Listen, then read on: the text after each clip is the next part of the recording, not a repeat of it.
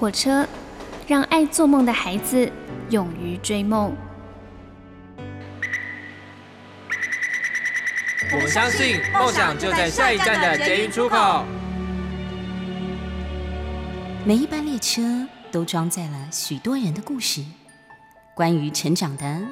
关于爱恋的，关于亲情的。欢迎搭乘张曼娟的幸福号列车，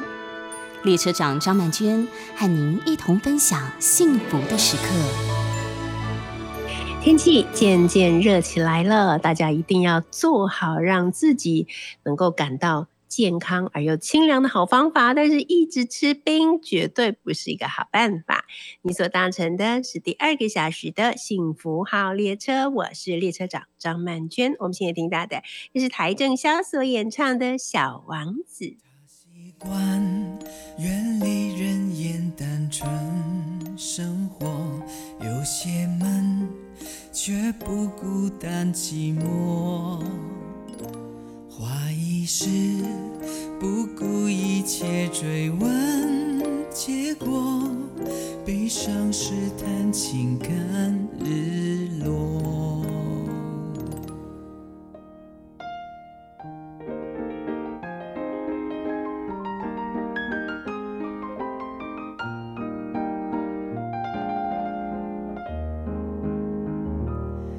此生之中爱玫瑰没变过，呵护它总是含情脉脉，宽容它偶尔太任性犯的错，情愿受折磨不退缩，幻想一起天马行空穿梭在全然美丽的宇宙，落入尘世中的海市蜃楼，见证人间的爱与愁。我相信动人的童话故事谁都我的泪却只为小王子的爱而滑落，也许我们相似的点太多，仿佛也看见了我自己的脆弱。我相信爱一个人就需要毫无保留，其实我从不知道出那么多，幸福就藏在平凡的背后，深爱过的人才会懂。你是否看过《小王子》这部文学名著呢？你会不会觉得如果我们的世界啊，可以像《小王子》这本书里面所呈现出来的那样单纯而美好，那真不知道有多好呢？可是现实的世界从来都不是这样的，现实的世界其实充满了很多的诡诈，充满了很多的心机，充满了很多的伤害，也充满了很多的残暴哦。那这个礼拜呢，对我来讲大概最震撼的新闻呢，应该就是新闻媒体是这样下的标题，叫做唐山打人案。这看起来好像很稀松平常，没有什么了不起啊。但是我根据这整个事件呢，我愿意重新下一个标题，它应该是唐山强暴未遂杀人未遂案。对，我觉得它更接近于事实的真相是这样子的。唐山对我来讲是一个很特别的地方，因为我父亲有很多的亲人，他们后来呢就是定居在唐山这个地方，哎，他们都是从事于开矿这一类的工作。那在唐山大地震这件毁灭性的灾难发生的时候，我们那些亲人大概有1/2的人都是死于唐山大地震，但是目前还是有一些人是住在唐山这里啊。那我大概在20几年前也曾经去过唐山，但我最后一次去唐山就是20几年前去的。那时候的唐山呢，给我的感觉就是它有一点悠缓啊，有一点停滞啊，然后蛮淳朴的。啊，与其说它是一个什么3线4线城市啊，不如说它好像是一个很安静的一个乡镇吧。所以当我看到这个新闻，并且因为你知道现在就是很多都是有影音的资料出现的时候，我真的感到非常的震撼。我所看到的情况就是有3个女生，她们坐在一个烧烤店里面，3个人在一个桌子上面吃饭然后聊天。那结果当时却有那个黑道，就是流氓啊，大概有差不多9个男人吧，但真的都是人高马大的那种很魁梧的大汉。他们可能是吃完了吧还是怎么样，反正他们就是其中有一个主事者，他就走到了那个女生的桌子旁边，然后伸手就去触摸那个女生的背部，然后那个女生就吓了一跳，然后看到是陌生人就很警戒嘛，好，可能就是问他要干嘛，结果那个男生就说了一句非常低级下流的话啊，就是我要干嘛干嘛这样子哈。然后那个女生听了以后当然就很不高兴，她再度上手过来，女生就把她的手给打开，就用拍掉，把她手拍掉。她又再来，女生就动作很大的把他拍掉，结果他就狠狠的打了这个女生一个巴掌。好，那接下来当然整个场面就乱掉了，然后客人啊什么都很紧张，那有一个有点年纪的老板娘也好像想要来叫他们不要这样，但是也被推开啊。然后店里的客人有想要站起来做什么的，然后就在那几个流氓，总共有9个流氓，9个彪形大汉的流氓就指着那些可能想要帮忙或者是说劝架的人，他们就赶快都匆匆离开了店里面。然后接下来我觉得简直是不忍卒睹的画面就出现了，就是有一个女生，她是就是这个3个女生其中的另外一位哈，我们就把这3个女生称为 A 女 B 女跟 C 女好了。 A 女就是被摸背骚扰的啊，然后 B 女是她的朋友。这我觉得大陆女生在我看来就觉得还蛮凶悍的啊，那就当然就是因为她自己的朋友被打了，她就想要理论嘛，结果就几个男人打这个 B 女，按在地上打，这样用椅子砸然后那个 A 女当然她也不会说跑掉或是干嘛，就在这个过程中我觉得还蛮让我觉得蛮震撼还蛮感动，就是说这3个女生没有一个跑掉，她就去拉那几个男生，大家就是想要救她的朋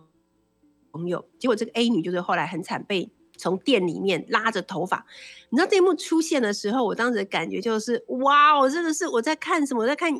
那个野蛮时代的那些男性不是都是这样吗？把女生的头发用力拉住在地上拖，有没有？我觉得这个场面真的是，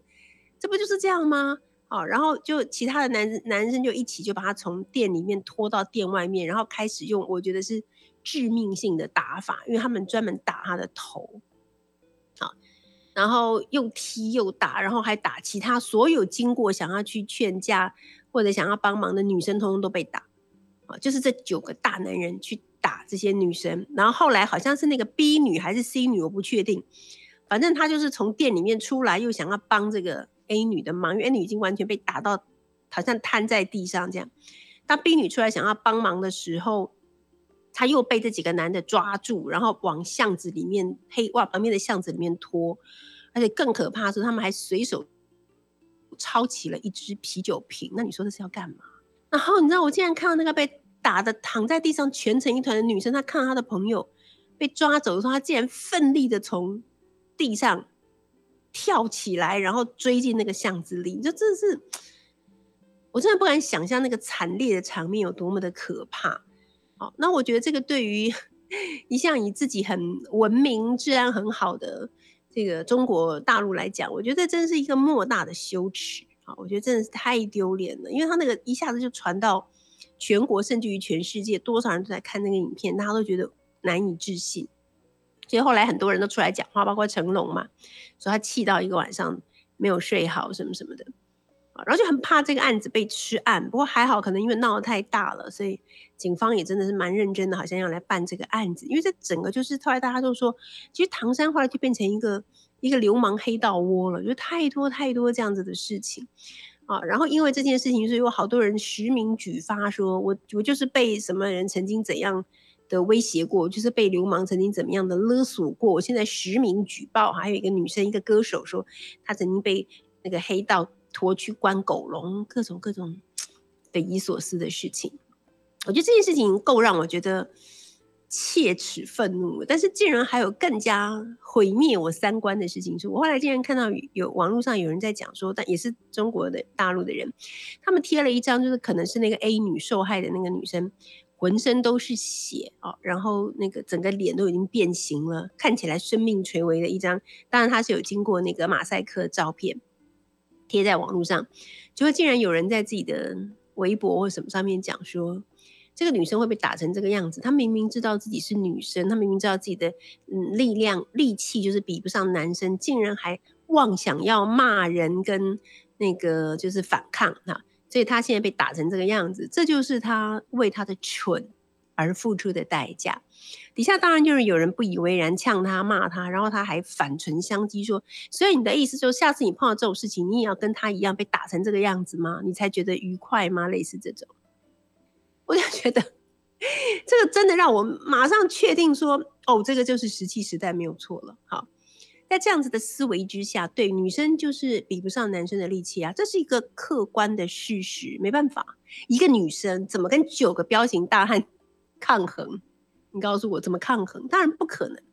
但是这个女生为了救她自己，或者为了救他们的朋友，他们拼了命的反抗。你现在指责她说她很蠢。OK， 所以你的意思是说，女生碰到这种事情的时候应该要怎么样呢？完全不要反抗，表现出愉快的样子，是这样吗？那如果以这个道理来说，如果这个道理是成立的话，那以后所有能力比不上彪形大汉的男人 的女生也好，老人也好，小孩也好，都不应该出门啊，因为力气比你大的男人他可以对你为所欲为啊，那你连反抗的那个正当的理由都没有哎、欸，因为你反抗你就是蠢啊！那女人干脆绑小脚都塞在家里好了，小孩也都不要出门啊，老人也都不要出门啊，以后全部都是彪形大汉，这是什么逻辑呀、啊？我觉得，所以我说它粉碎了我的三观哈。我觉得罪恶并不可怕，可怕的不是罪恶本身，因为罪恶是永远都灭不了的。可怕的是什么？可怕的是在面对这个罪恶的时候，我们的态度是什么？我们的感受是什么？我觉得这才是一个非常重要的关键哈。如果你觉得是姑息，如果你觉得说这是这个女生咎由自取，那我觉得这件事情比罪恶更加可怕，因为这样的罪恶总有一天会反噬到你，或者是你所在乎的人的身上。哎，我们来听听周杰伦的这首歌《开不了口》。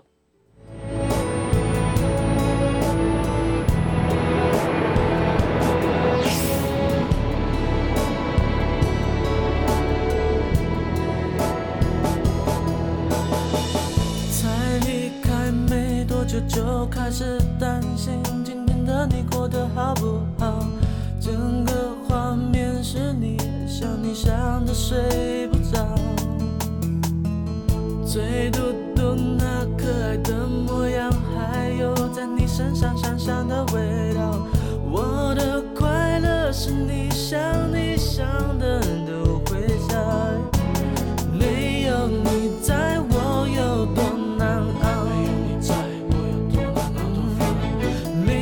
你烦我有多烦恼，穿过云层，我试着努力向你奔跑，爱在送到你去。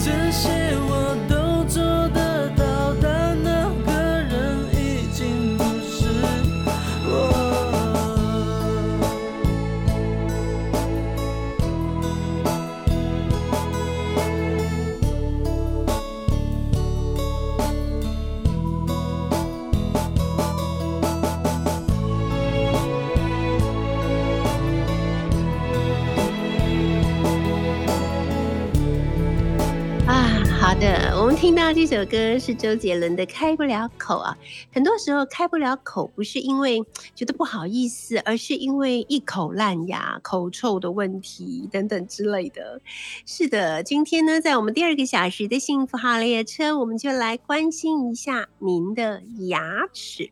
在6月号的康健杂志，我们看到封面故事谈到的是国民健康新指标8020冲出烂牙岛。什么叫做8020呢？就是到了80岁的时候还能够拥有20颗自己的牙齿哦。它要指的是自己的牙齿哦，是自然牙哦。好，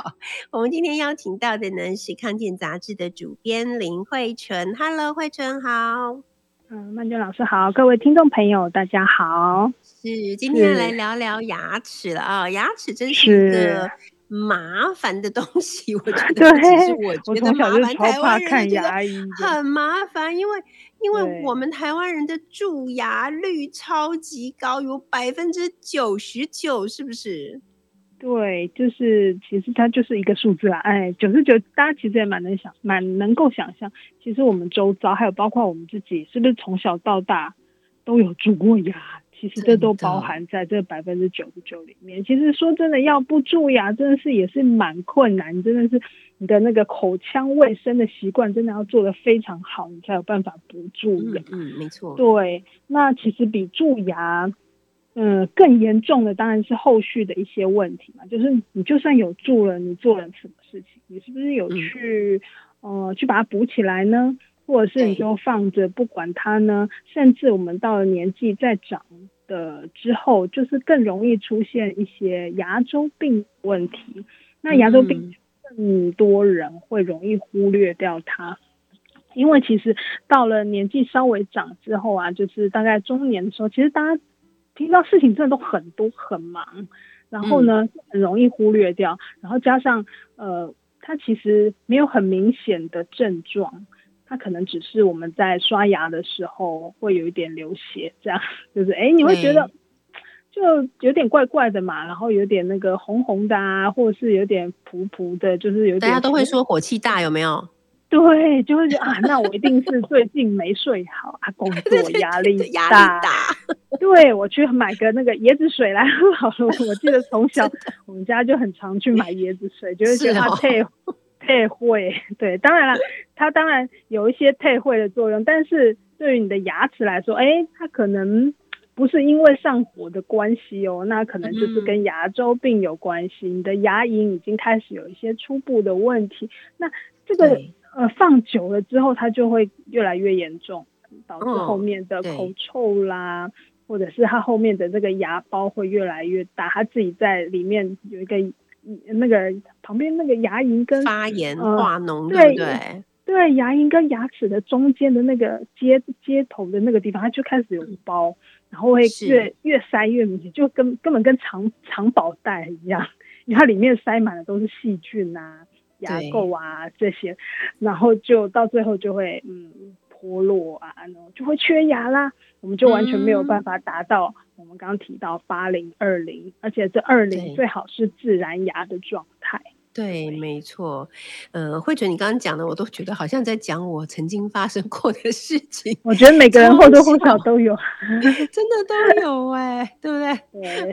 对。但是我也觉得我们台湾人呢，就是比较不太愿意去看牙医，除了像喝什么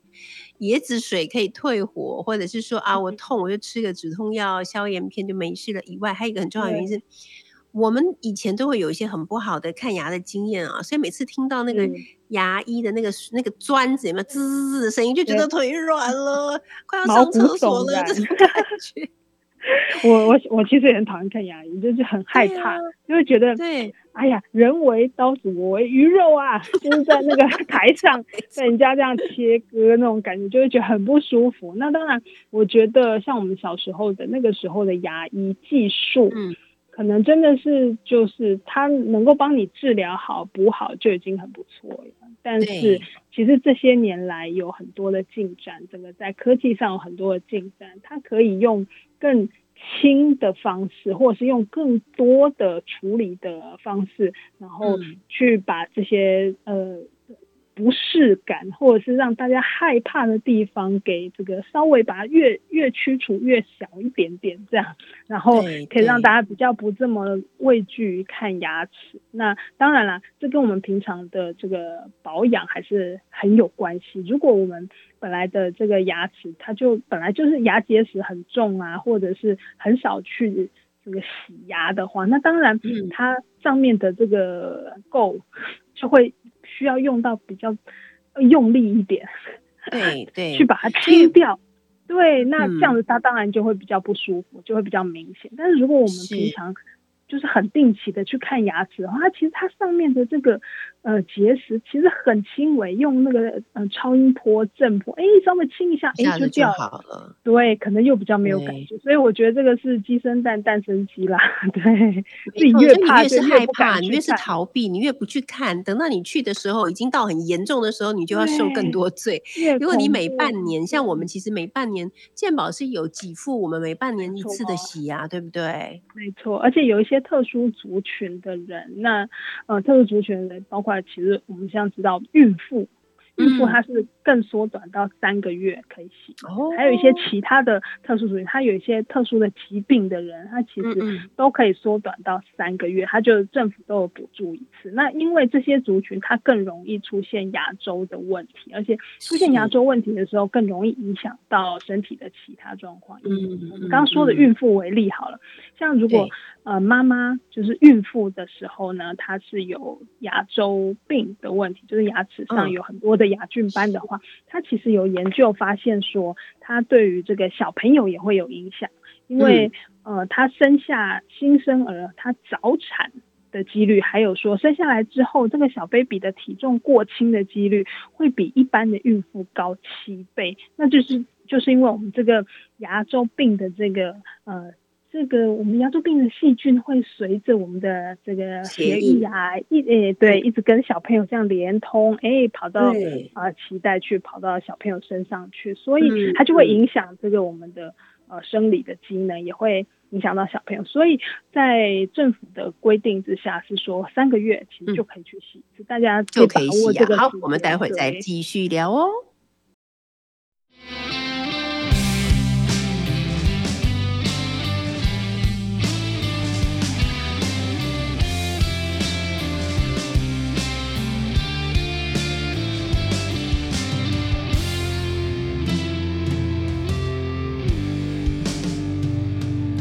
放肆的尽情挥霍，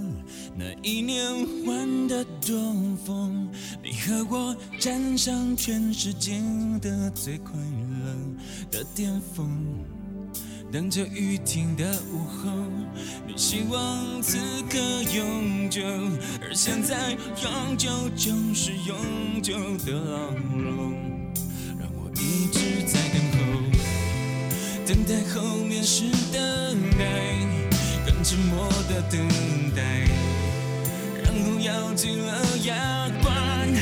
等待更多的等待。如果你爱过我，你不会就这样走，就这样留下我和那些结成承诺。如果我再也不能再更多的承受痛苦之后，只有咬紧牙关。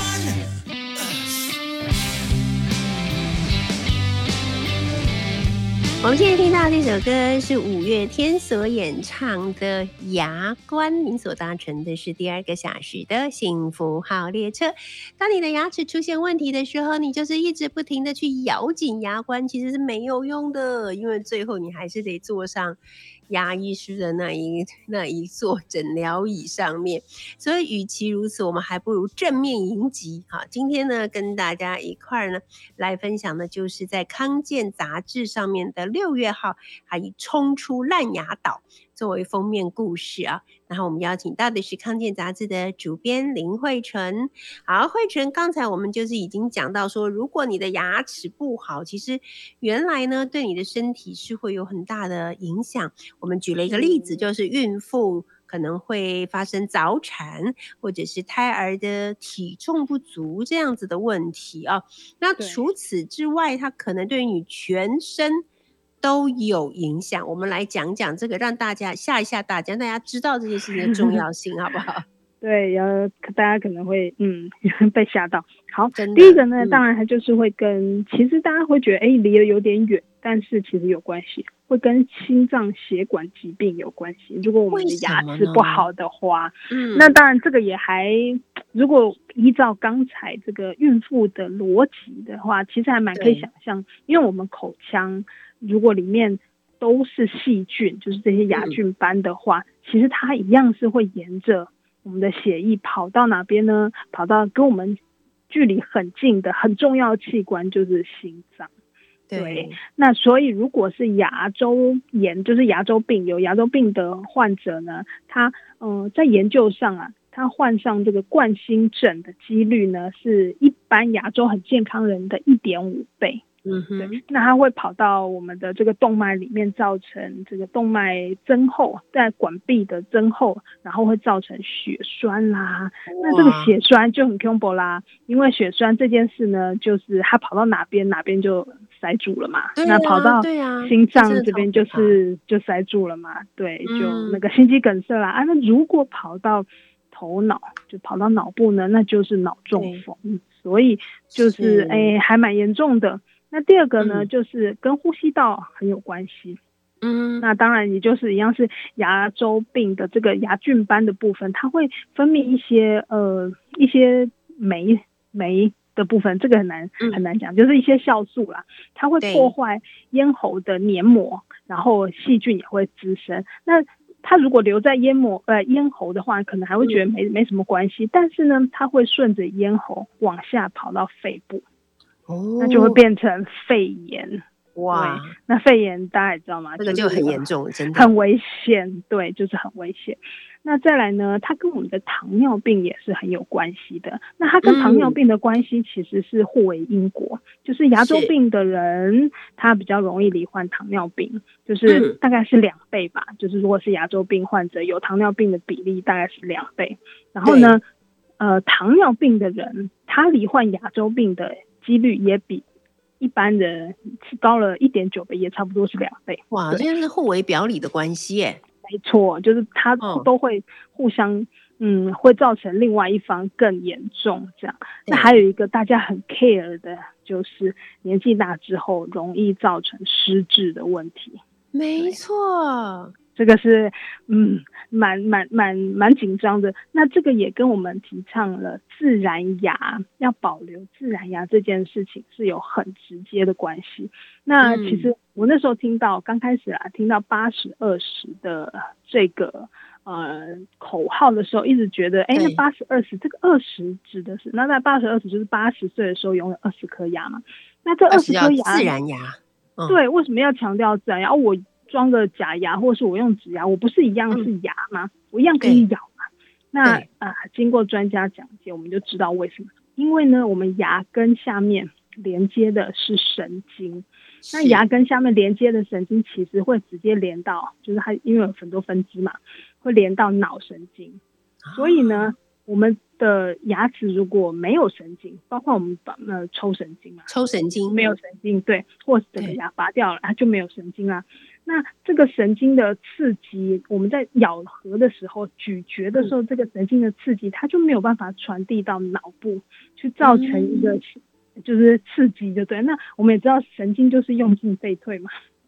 你越去刺激它，那你越用它，我们用透过这个咬合，我们会有这个血，把那个血压到脑部。对，那我们越去刺激它，我们的那个脑部的血流啊，脑部的营养啊，还有脑部神经的流通，就越好。那如果我们这个地方是拔掉，或者是换了假牙，或者是用植牙，它这个功能就会减弱。对，所以我们才会强调说，连植牙都不行，是不是？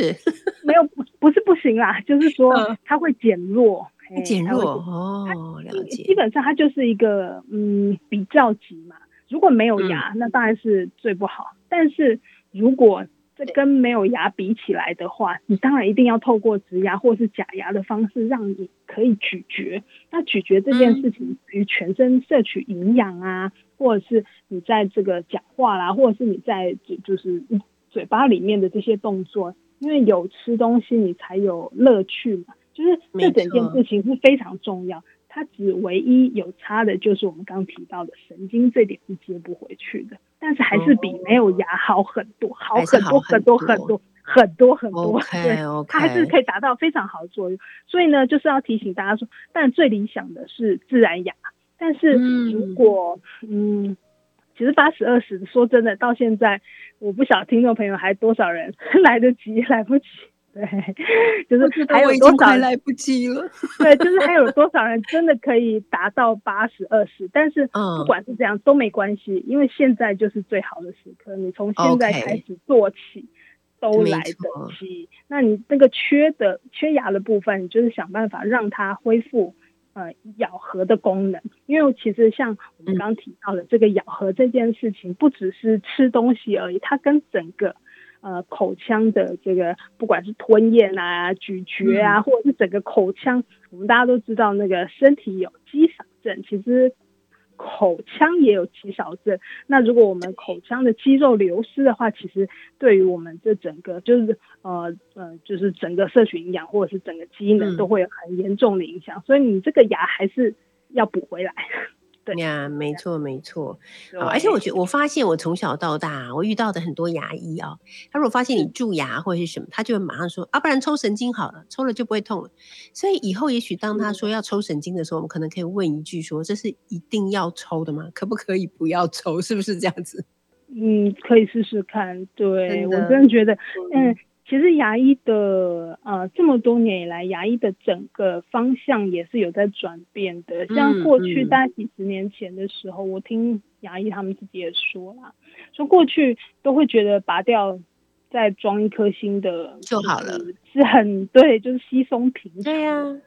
但是这些年来，已经越来越多牙医认同，就是保留自然牙的这件事情，所以很多牙医都会尽量让你保留到你自己自然的牙齿，到真的没办法了，他才会跟你说，哦，那这颗真的没办法，我们只好把它对，不要这样。但是就是我想就是找到你觉得比较信任的牙医，然后就信任他这样，我觉得这点是蛮重要。或者是如果你觉得他你有质疑的话，去找一个其他的牙医再来看一下，就是给一个 second opinion， 你到底有什么不同的法这样。对，我觉得我所认识的人里面呢，那个口腔清洁大概做的最好的，我是不确定他的方式是不是对的，但是我所认识，我觉得就是公务员，你知道吗？就是很多在公家机关里面工作的人，每个人的抽屉里面都会有牙刷跟那个漱口杯跟牙膏，有没有？一吃完午餐大家就先去刷牙，刷完牙回来以后午休，然后才开始下面上班，对，很规律等一下我们下一段会再跟大家来聊一聊，说为什么日本人的牙齿就顾得比我们台湾人好啊？然后再来我们也来聊一聊，就是刚才我有听到慧纯提到是，其实口腔衰弱也是一个很严重的问题，像我在照顾老父母，我就已经很明显的感觉到年纪大了以后口腔衰弱的情况真的是会越来越严重哦。我们先来听这首歌，林一峰所演唱的《两只牙刷》。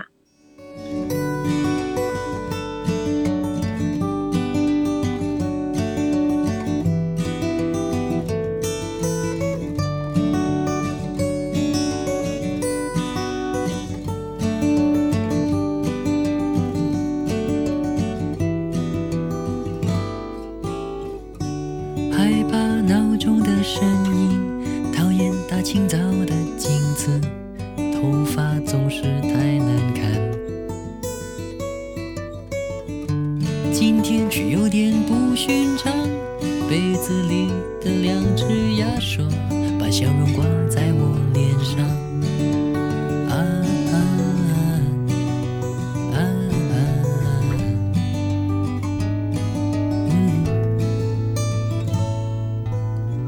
啊不忍心把小心翼翼穿好衣服，我把唇印在字条上，对不起赶着上班，这是我的手机号码，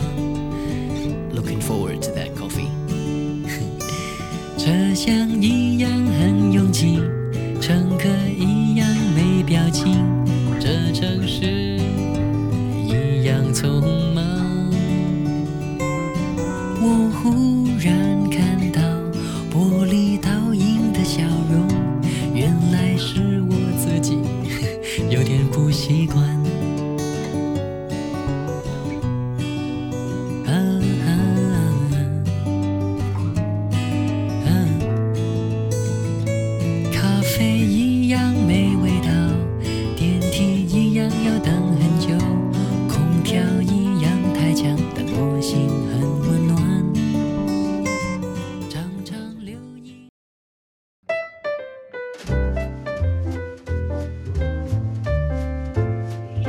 搭乘的是第二个小时的幸福号列车，我是列车长张曼娟。今天呢，我们邀请到的是康健杂志的主编林慧纯，因为慧纯他们这个康健杂志的6月号封面故事啊，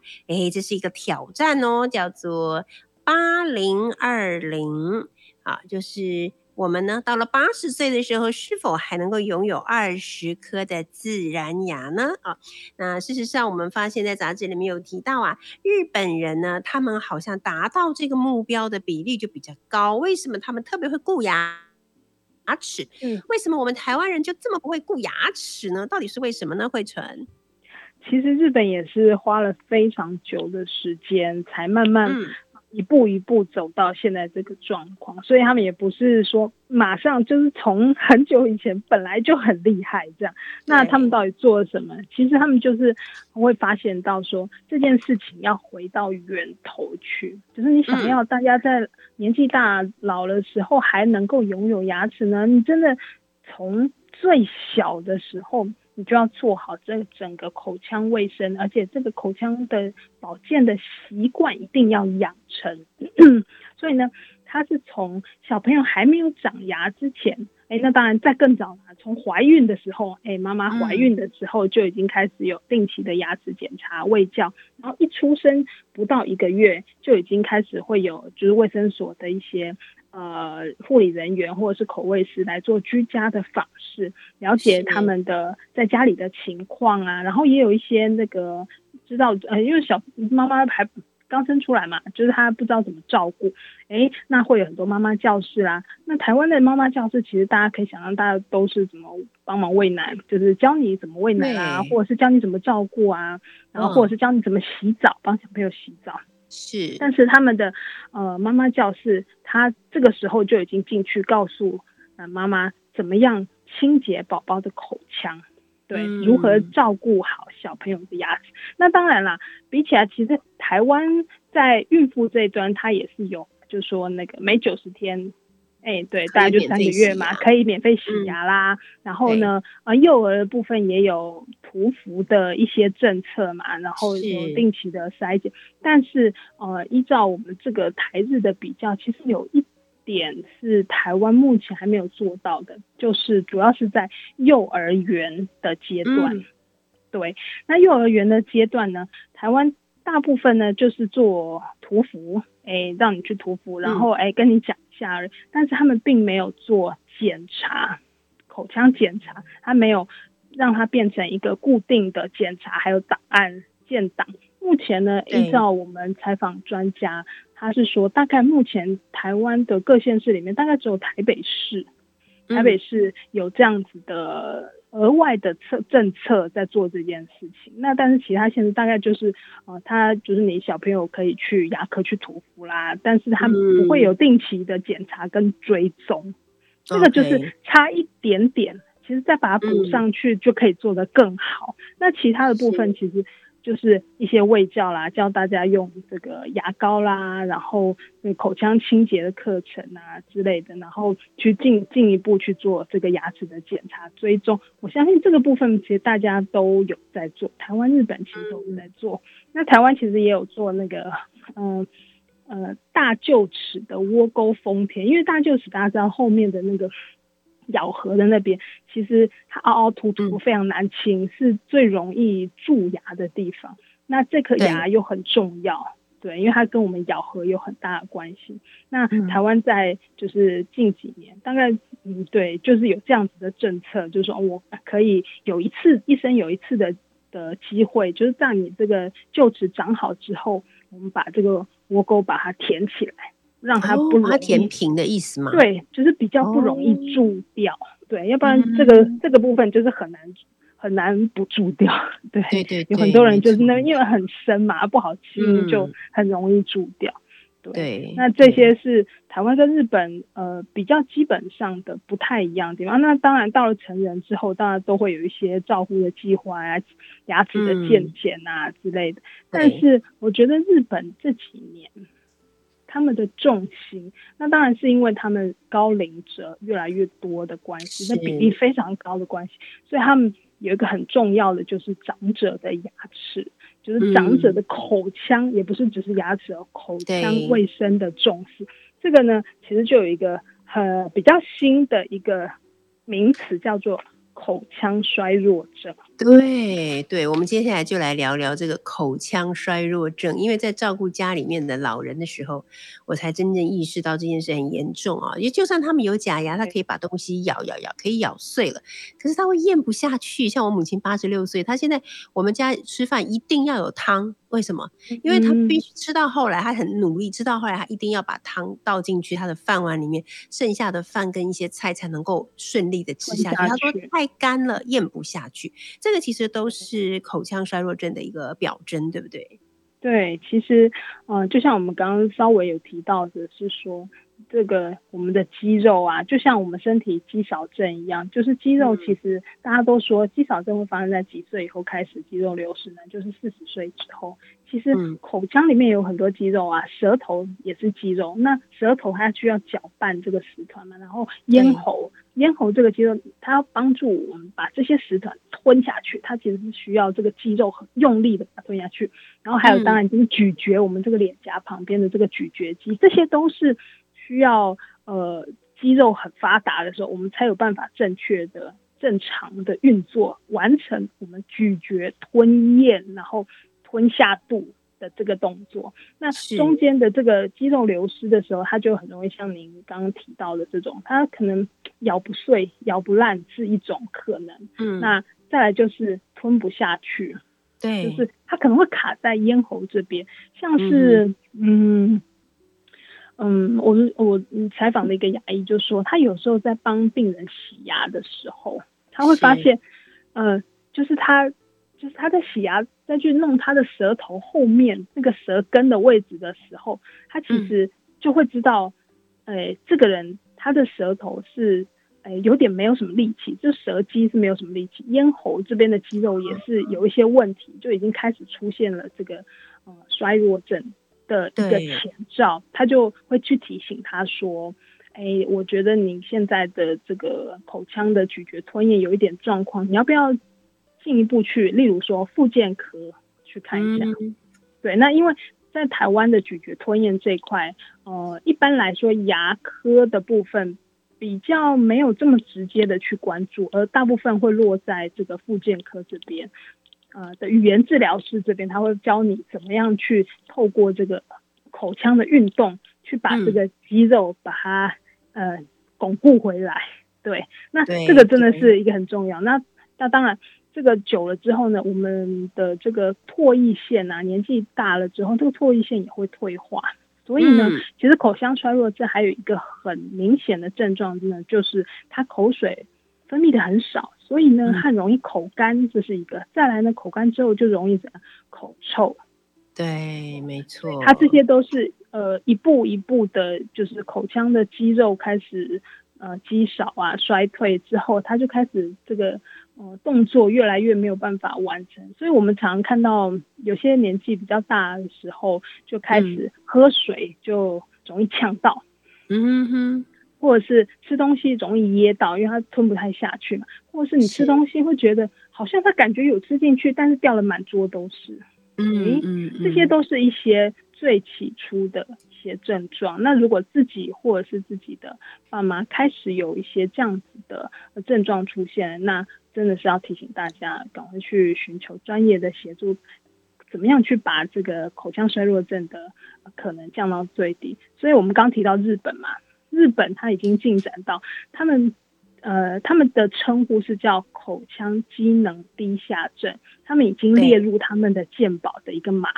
就是甚至把它当做一个正式的疾病在处理。但是这块确实台湾还算是比较还没有这么快，还在发展当中这样。没错没错，所以我们今天也算是请了惠纯来帮我们上了一堂口腔与牙齿和吞咽的课程哦。我觉得对于我们的听众朋友们来说，应该对很多人来讲都已经有这样子的感受了，不管是你在照顾长辈或是你自己。好，所以还有更多更细微的资讯呢，都在6月号的康健杂志里面，如果你想要了解的更多，做一些自我检测，并且找到能够帮助自己有更好的吞咽或者更好照顾牙齿的方法，就来看看6月号的康健杂志。我们今天也非常谢谢惠纯，谢谢你，谢谢。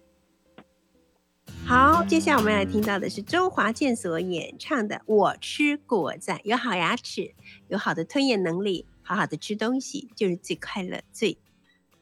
圆满的人生。感谢你搭乘2个小时的幸福号列车，我们下礼拜见喽，拜拜。13